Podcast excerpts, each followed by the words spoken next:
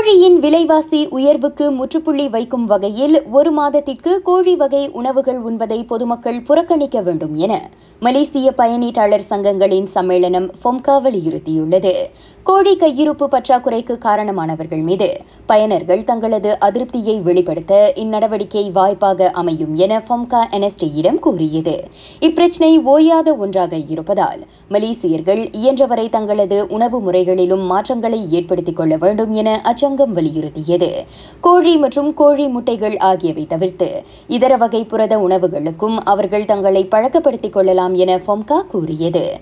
கோழியின் விலை உயர்வு மற்றும் தட்டுப்பாட்டை சமாளிக்கும் முயற்சிகளின் ஒரு பகுதியாக ஜூன் ஒன்றாம் தேதி தொடங்கி கோழி ஏற்றுமதிக்கு தடை விதிக்கப்படும் என அரசாங்கம் அண்மையில் அறிவித்தது குறிப்பிடத்தக்கது. முறையான ஆலோசனைக்கு பிறகே கோழிக்கான உச்சவரம்பு விலையை நிலைநிறுத்துவதா இல்லையா என முடிவு செய்யப்படும் என அரசாங்கம் கூறியுள்ளது. பிப்ரவரி ஐந்தாம் தேதி முதல் ஜூன் ஐந்தாம் தேதி வரை அமல்படுத்தப்படும் விலை கட்டுப்பாட்டு திட்டத்தின் கீழ் ஒரு கிலோ கோழிக்கான உச்சவரம்பு விலை எட்டு ரிங்கி தொன்னூறு சென் என நிர்ணயிக்கப்பட்டுள்ளது. இவ்வாண்டு தொடங்கி இதுவரை ஜோஹரில் டெங்கி காய்ச்சல் சம்பவங்களின் எண்ணிக்கை நாற்பத்தி மூன்று புள்ளி ஒன்பது விழுக்காடு அதிகரித்துள்ளது. கடந்த ஒரு வாரத்தில் மட்டும் அம்மாநிலத்தில் எண்பத்தி இரண்டு டெங்கி காய்ச்சல் சம்பவங்கள் பதிவானதாக ஆட்சிக்குழு உறுப்பினர் தெரிவித்துள்ளார். நாட்டில் நேற்று ஆயிரத்து தொள்ளாயிரத்து பதினெட்டு பேருக்கு கொரோனா தொற்று பீடித்தது. இருவர் அத்தொற்றுக்கு பலியாகினர். இராயிரத்து நூற்று இருபத்தி நான்கு பேர் அத்தொற்றிலிருந்து மீண்டு வந்தனர். அமெரிக்கா டெக்சஸை உலுக்கிய துப்பாக்கிச் சூட்டில் உயிரிழந்தோரின் எண்ணிக்கை உயர்ந்துள்ளது. அங்குள்ள ஆரம்ப பள்ளியொன்றில் பதினெட்டு வயது இளைஞன் நடத்திய அந்த கண்மூடித்தனமான துப்பாக்கிச் சூட்டில் இதுவரை பத்தொன்பது மாணவர்கள் உயிரிழந்துள்ளனர். ஆசிரியர் ஒருவரும் அதில் பலியாகியுள்ளார். துப்பாக்கிச் சூட்டை நடத்திய அந்த இளைஞனை காவல்துறை சுட்டுக் கொன்றுள்ளது.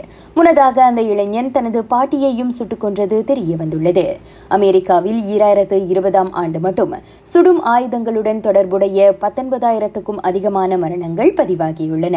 ஈராயிரத்து பத்தொன்பதாம் ஆண்டை காட்டிலும் அது ஏறக்குறைய முப்பத்தைந்து விழுக்காடு அதிகம் என அந்நாட்டு தரவுகள் காட்டுகின்றன. இவ்வேளையில் அத்துப்பாக்கிச் சூட்டு சம்பவத்தை அடுத்து அமெரிக்காவில் சுடும் ஆயுதங்களை வைத்திருப்பதற்கான கட்டுப்பாடுகள் மேலும் கடுமையாக்கப்பட வேண்டிய நேரம் வந்துவிட்டதாக அதிபர் ஜோ பைடன் அறிவித்துள்ளார்.